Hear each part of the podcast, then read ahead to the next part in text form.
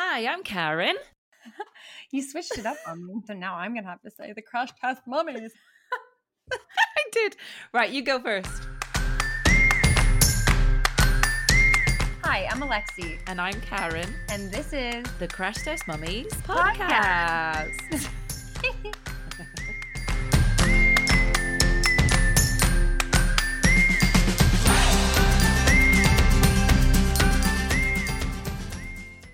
Hello, everyone, and welcome back to the Crash Test Mummies podcast. This is episode seven, and today Lexi is taking the night off, and I am joined by a very special guest, a wonderful friend of mine, Miss Emma O'Leary. Woohoo! I'm here. Hi, Emma. How are you? I'm good. It may feel like we've just started the conversation, but we have been talking for a good 20 minutes, haven't That, we? that would not be like us. I'm very shy. Don't really like to have a chat by myself. Yeah, I think I described us today as the loudmouths of the group. Yeah, for those of you who don't follow us on Instagram, Emma is Life with Tiny Humans, and we are both Johnson's ambassadors, and that's how we know each other. That's how we met. And we tend to be quite opinionated and Noisy. generally speak up when no one else wants to. We feel the silence, Karen. We feel the silence. That is both a blessing and a curse. though? We are always the chatty catties of the group, but that's not a bad. No, I don't think so. I feel like I found a kindred spirit in you. Oh, I tell you, spirit animal. I know. Anyway, uh tell us a bit about yourself. Well, uh, my name is Emma O'Leary, as you mentioned. Uh, I have an Instagram account, Life with Tiny Humans, which basically chronicles my dealing and surviving with three boys, four and under, because I thought that would be a great idea way back when in 2015. Um, so yeah, I am also a speech and language therapist, a pediatric speech and language therapist, and I quite recently quit my job of 10 years um, and decided that I was going to go it alone. Uh, and I am in the process at the moment of setting up my own private practice um, around speech and language therapy. And I am just looking, facing into my last work working week. Um, so I have three days left in work and then I'm finished. So I have this big new exciting adventure happening. Uh, but my whole Instagram account kind of spurred this on because I suppose I do a lot of a lot of chit chat around speech and language and supporting learning and through play and that kind of thing. And that's how I got into it. And I'm really passionate about that. Um, and obviously, in between all of the time I've been in my job, I've been in on maternity leave.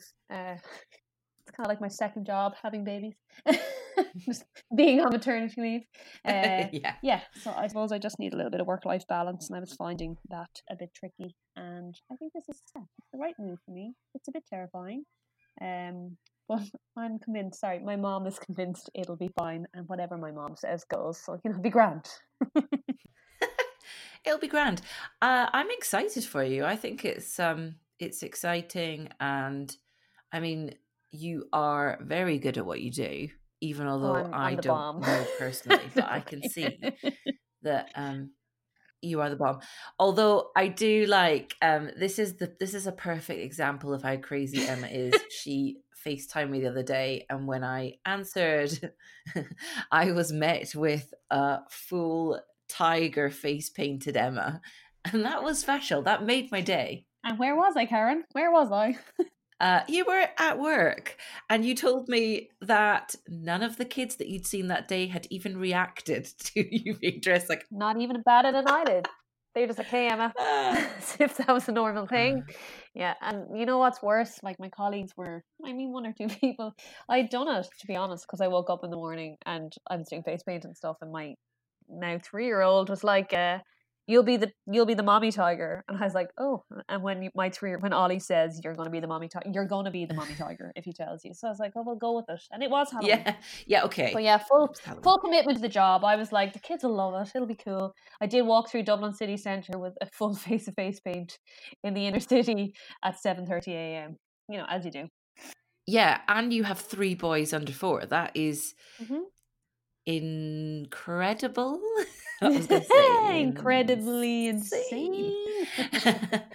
I mean, yeah, that's great. I mean, I think you've got like you're hitting the three marks there. You've got three, then boys, then under Yeah. four. Those are like three big hitters, feel, aren't they? yeah, and I feel like you relate to me with the three boys. It's so funny because we were at a Johnson's meetup the other day, and Ben was there, and you were there, and I was there, and we all have three boys.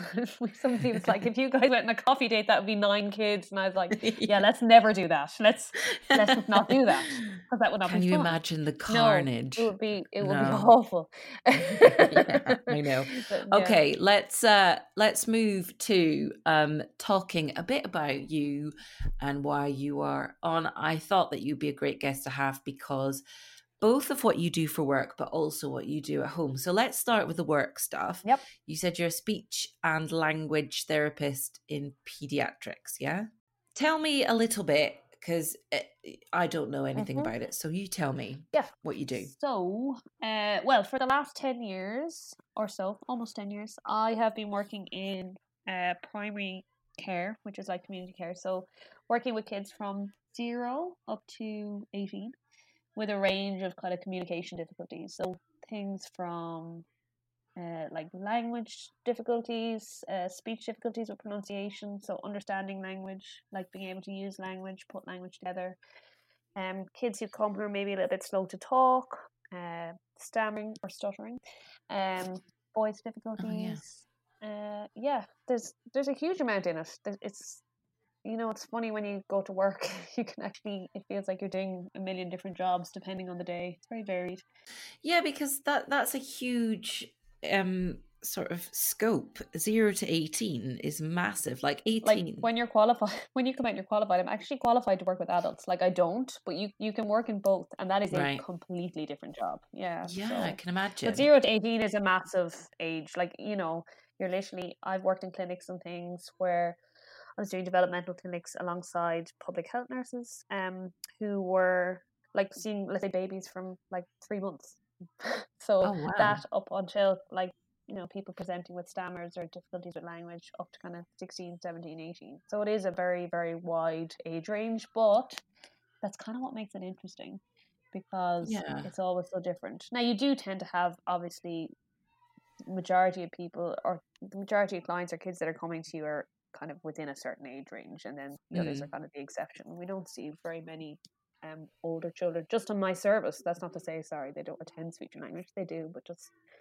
in my service i don't see a huge amount of them. Um Yeah. so yeah it is a great job. So, what is the sort of age range? I think that as parents, you want to hit the milestones um, kind of at the age that pe- that you're expected to, yes but that isn't always the case, as we know that all children are different. But what is sort of the normal age bracket that you expect children to start communicating verbally? How long is a piece of string? Uh, so, no, this is my, yeah, it's funny because you asked this question. It's obviously what most parents come and they arrive to my clinic, and you have personal experience of this, as do I, funnily enough, because my eldest Luke was quite language delayed, which, like, frankly, was a bit uh, bad for business. No, not really. But you know what? Yeah, but it was a really good experience for this to happen for me because I'd obviously been reassuring parents for years and years, going, oh, like, all of these say that everything is going to be fine and it's going to be, you know, he's doing this, that, and the other, and that's really positive.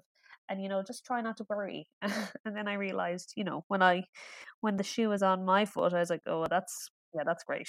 just tell me, don't worry, because that makes me feel so much better. but you know what? The lived experience of these things always gives you a better grasp and a better way to reassure parents that I suppose is more meaningful.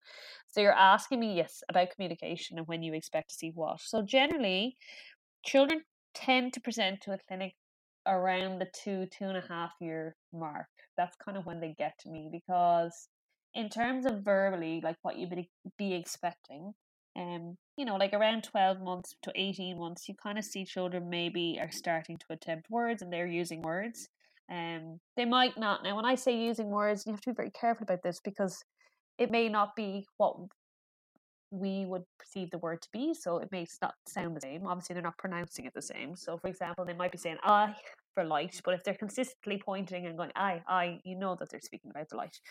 That's considered a word, even if it's not correctly pr- pronounced, if that makes sense.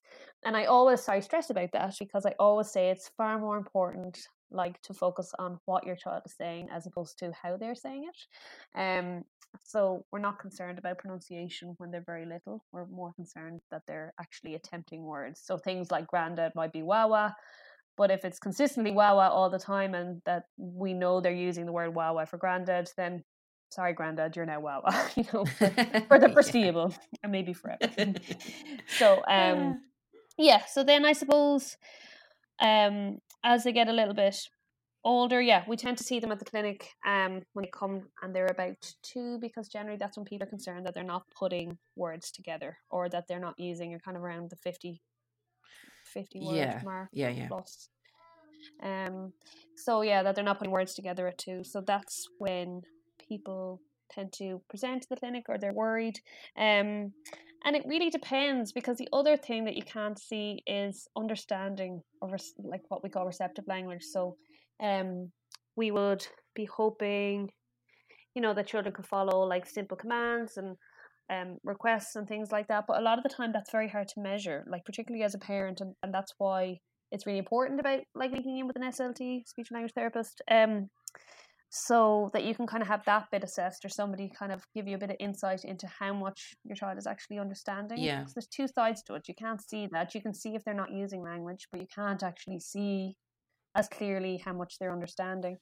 Um, and they go together because obviously we have to understand things in order to be able to Yeah, that's really interesting actually because Mm. um we find that with Winter that you know he may not be able to say what he wants but he is able to understand what we say which Yes. which is really important to be able to to gauge as well. He's not staring blankly at us and he can understand a lot if not most of what we say. He just can't yeah. he just can't vocalize it. Express it.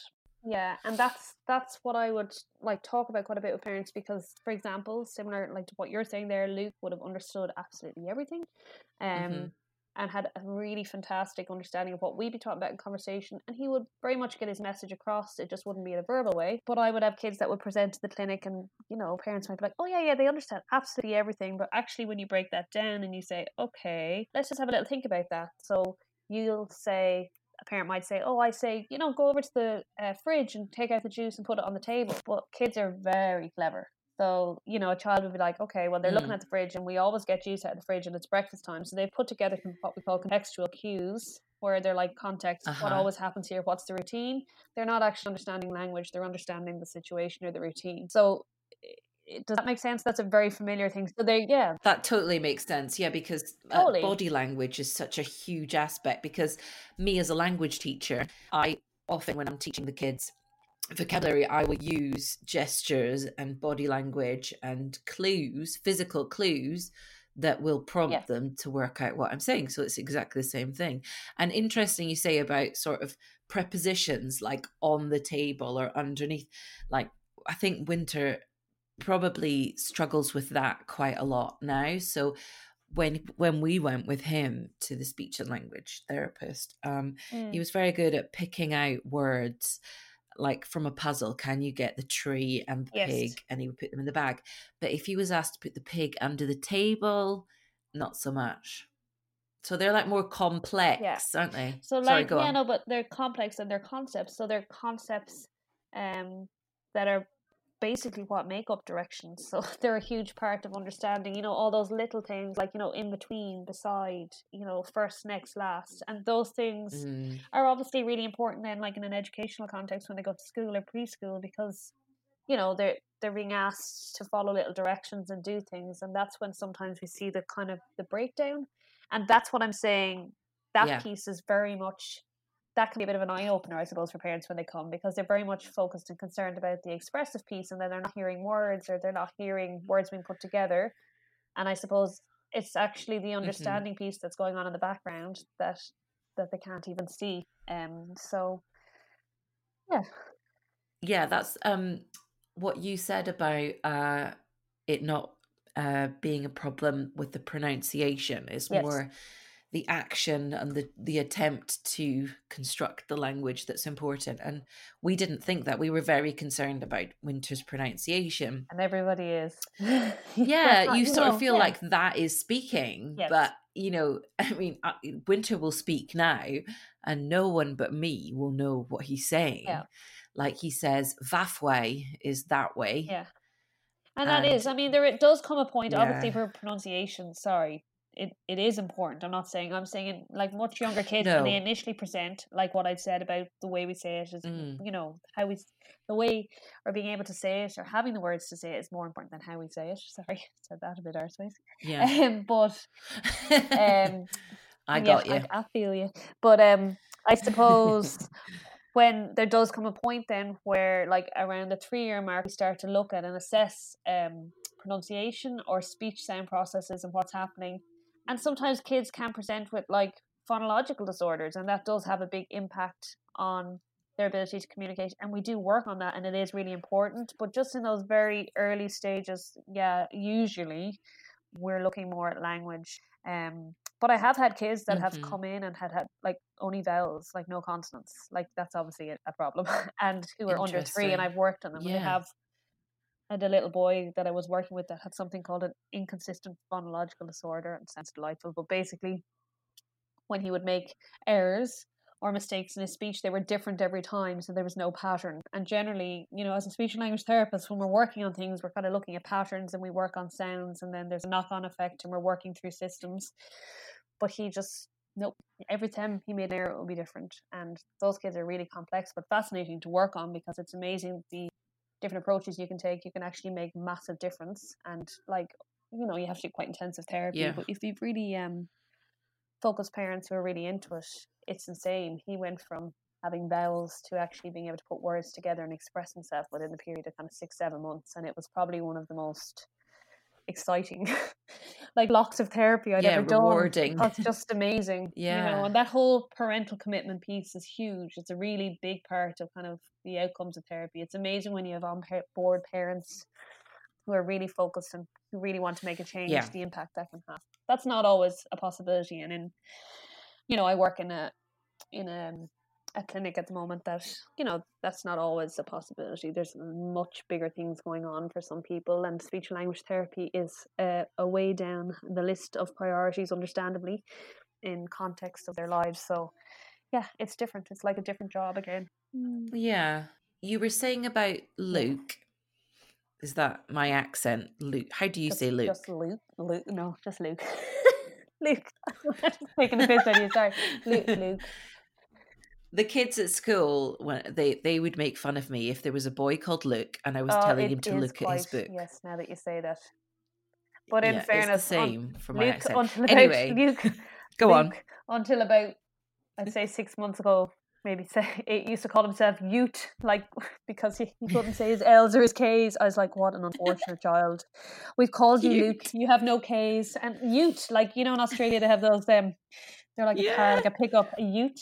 And I used to be a big Yeah. home away mm. fan. I'd be like, oh lads, he's a Ute. we have a Ute. I love that. Well, yeah, I mean, Winter calls Fox Fock yeah, well, and look. occasionally gets the vowel mixed up, so it's quite an unfortunate name. Is it though, or is it just Uh, a little bit hilarious? like, you know. yeah, we find it funny, Well- but we can't react to Jonah because Jonah will be like, "Oh, this is funny. Let's work out It's why." another one of those many Anyway. things you have to laugh about in a cupboard. Go on. Yeah, exactly. So tell me about your experience with your eldest and how you dealt with it as a parent, dealing with it as opposed to a specialist. I suppose I did what any person in my situation would do, and I just blamed it all on my husband. no joking, it's all your fault. um, funnily though, interesting because yeah, it's hard. I was actually discussing it. I had, I um, a therapy session this evening, and I was chatting to the girl, and I was saying it is hard because I obviously have a lot of information about all of this, and it's my bread and butter. That's how my brain works, and I know kind of the strategies to put in place, and you know, around following the child's lead and getting face to face, and that is all very much second nature to me because that's what I do professionally. And then you just have this expectation that everybody, like my mother and like Michael, were just meant to know this. Well, so yeah. you know, like you don't know this because you just kind of forget. Mm. So yeah, I think it. To be honest, because of the kind of prognostic indicators and stuff, I wasn't massively worried about Luke. I I did decide to get a hearing I wasn't massively worried, sorry, because I knew that he was going to be grand. Yeah. Um, in the sense that his understanding was very good, and I- you know, he from what like if I I often kind of stood back and said objectively if this if you were Emma if you were to come to my clinic and I was to look I'd be like you'd be grand I'll see you in six Mm. months you'd be laughing then and he did get to kind of like two years seven months before he was combined two years eight months before he was like putting two words together um and he was doing a lot of eh eh that kind of thing when we watch Yeah. videos back now it's like shocking I did have his hearing assessed um I had a private audiolog audiology or audiologist, sorry, um, assess his hearing, and she told me that he had the best hearing that she had ever seen in a child. I was like, oh, wow. Cheers, mate. Thanks. We Yeah. worked out for that. And then a week later, he decided to start talking. I was like, yeah, yeah, typical. this is parenthood. So, uh, Mm-hmm. yeah. And then he just literally one day woke up and was like, started using words, and then a week later started putting them together. And Oh, wow. yeah, and it just kind of came together for him. That's what I said, but I, I did kind of know that. Whereas I could see a presentation of a different child and be worried from my experience in work, but I wasn't worried because I had seen many kids Yeah. similar. No two Yeah. are the same, but you know, you get a feel for things.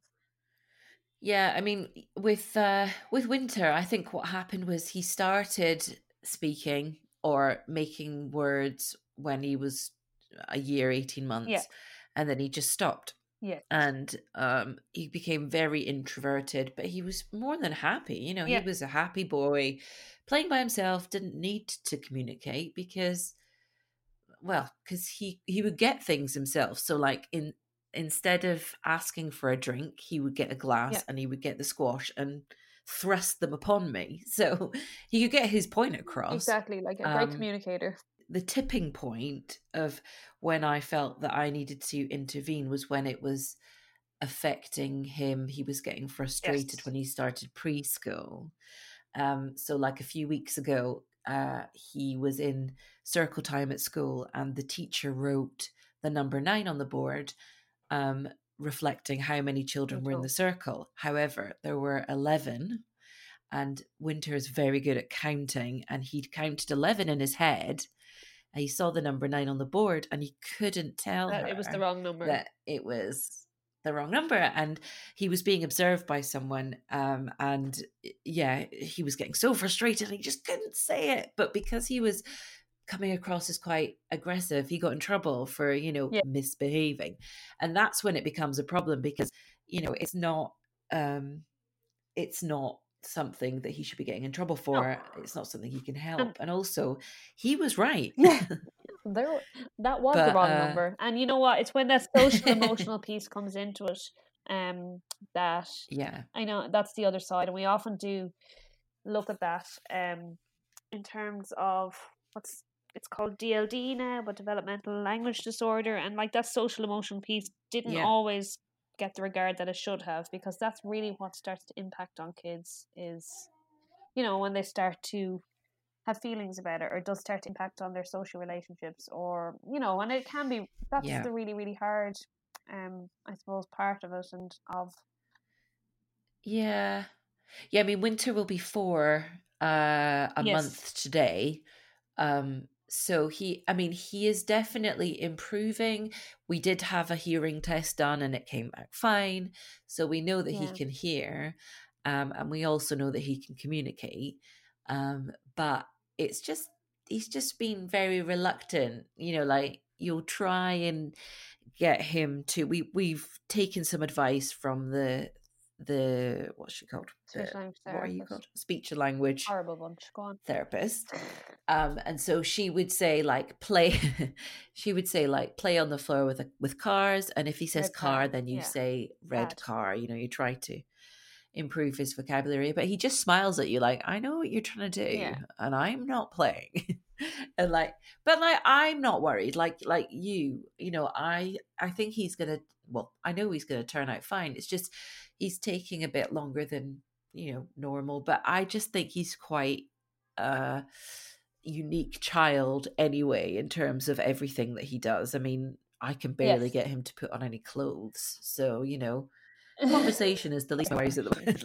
and that's it like what what she is chatting about and i do so much of that with parents around kind of strategy based things around you know follow their lead and you know the one plus rule kind of there like add language so if they're using one word that you add word one word onto it Yeah. um or yeah or kind of getting face to face people like oh yeah but like that's actually an incredibly powerful uh, strategy if you're trying to do that. And you will have kids you know it's the whole thing as well of kind of trying to ask less questions and make more comments. So instead of constantly asking oh what's that? or where's the dog? just just say it. Say like be the narrator. Do the running commentary of life. If they're playing talk about what they're doing. I always say if they had the words and they could talk about what they're doing what would they be saying? Because that's what you need to be saying so that they're getting that running commentary to match what they're doing. And sometimes it is a case that you kind of have to nearly intrude and kind of just get down there and do that and they're kind of looking at you going all right mate like i know what you're at but that's okay you're there and you're you're giving them the language that's matching and corresponding to what they're doing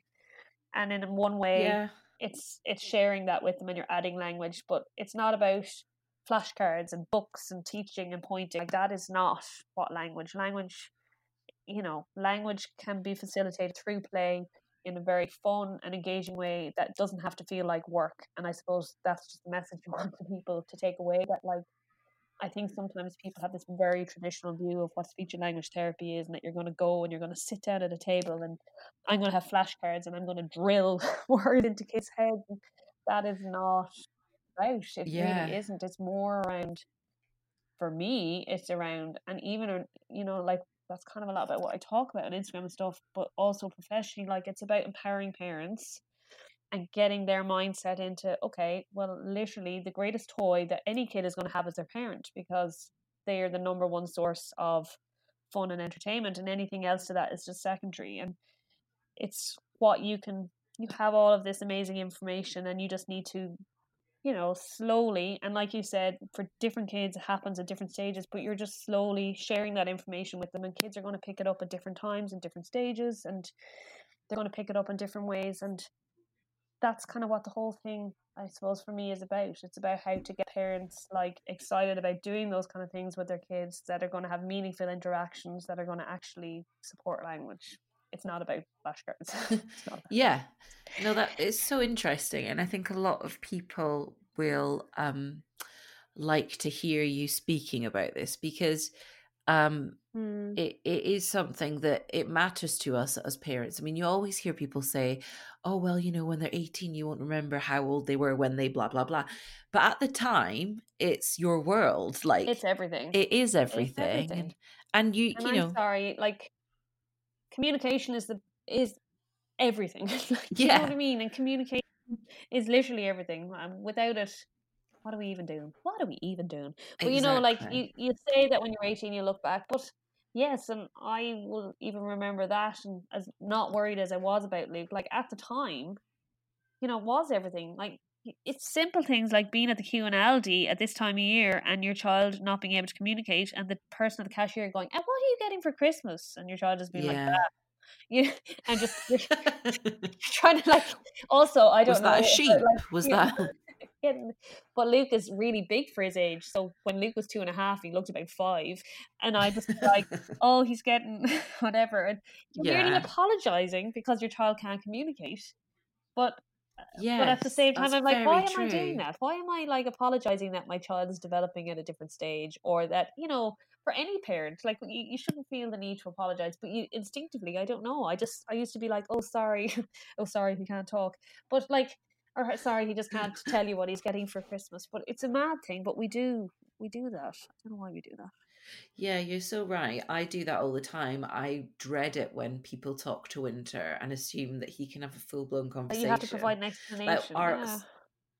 Yeah, exactly. I mean, even when we're with our close friends um, that we meet up with um, a few times a year, they've got a girl who's a year younger than Winter, like pretty much a full year younger. And she is, you know, trying to have a conversation Yeah. with him. And he's like, Yeah. Wow. that that's the uh that's the universal term for elective Yes, mute yes. but um but yeah i mean i yeah i don't want to have to apologize for him because he is i mean you know Albert Einstein didn't speak till he was four. That's Yeah. what I keep saying to Winter. It's okay. You're going to be a little Yeah, genius. you don't you on. worry. But um, yeah. Um, if yeah, so if uh, you could say to parents listening now, uh, what should they look out for? Not necessarily focusing on negatives, but like, is there anything that they should look out for that would make the would be cause for concern Yeah. or things that they could be doing to encourage speech Uh, yeah, from an there's early so much you can do to encourage, um, you know, communication and language, and um, from a very early age. Just come follow my account because I just chat about it all, all day long. I just, Yes, I, I don't is- mean that. No, but like that is genuinely kind of what I'm passionate No, about. No, that's true. Um, it's not something that you could just say in a sound. oh no, I'm not going to be able to give you like you know a 30 second overview of how does one support. Um, I've made a career out of this. No, but I, yeah, there is. Um, Yeah. there are so many things that we can do to support kids and you know i talk about and books and all of those kind of things are wonderful and play but also just around getting ideas for playtime and how you can add um you know how you can add language and interaction into play because there is a lot you can do with that that you don't even know i always say like if you know that they're the right things to be doing then oh cool i'll do more of that i'm probably doing it anyway but i could do it a little bit more if i knew that's what i was supposed to be doing um yeah. so I think that's the case for parenthood in general. But um, yeah, I mean, there's be doing a bit obviously more of that. Yeah. yeah, probably do a bit more of that. But there are things that you know you see red flags sometimes, and you know people are often come to me, and I'm the first port of call, and they're concerned that their child was talking, and now very much are not talking, and have very poor eye contact, and they're worried about like potentially you know their child being on the autistic spectrum, and a lot of the time I am the first port of call. That's who you know, that's where you come first. You come to the speech and language therapist, and then you know you have to go about having an assessment or whatever. But yeah, there are things that you will see. You know, all the things around like autism.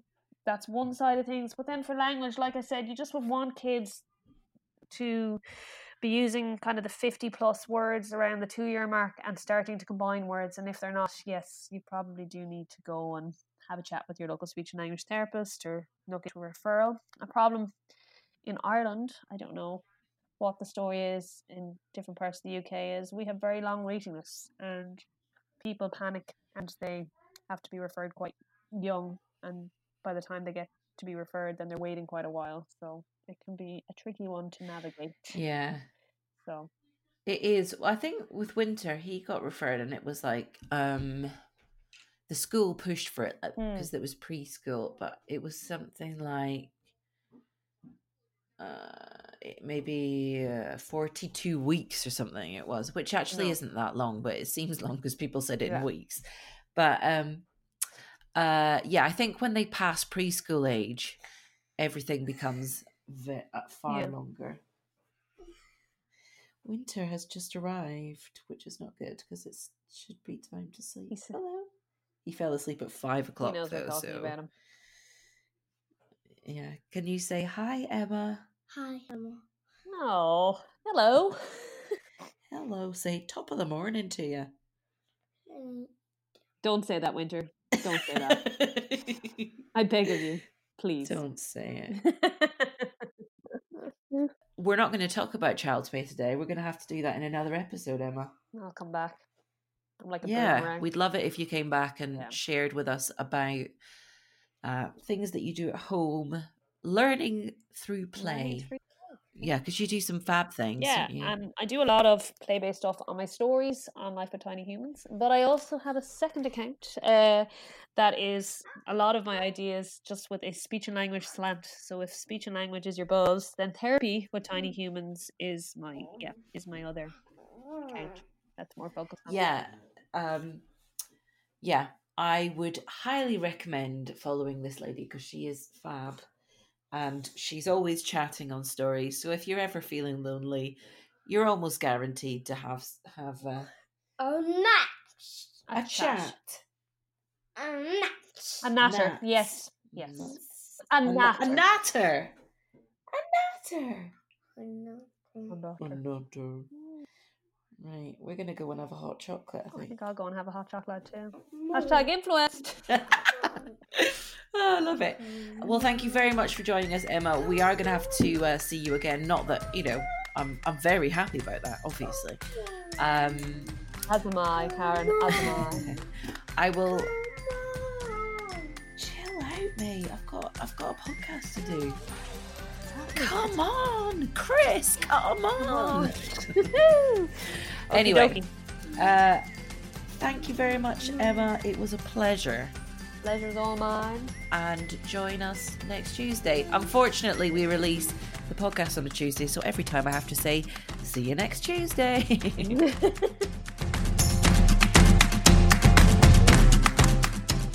and if you've enjoyed this episode of the Crash Test Mummies, then please rate us and subscribe. Leave us a little review on iTunes if you fancy, because we would love to hear what you think of what we're doing. Thanks, Emma, again. If you want to follow Emma, she is at Life with Tiny Humans. I'm Karen at Our Tiny Diaries. Alexi is at Raise Kind, and you can also follow us on the underscore crash test underscore mummies. See you next Tuesday.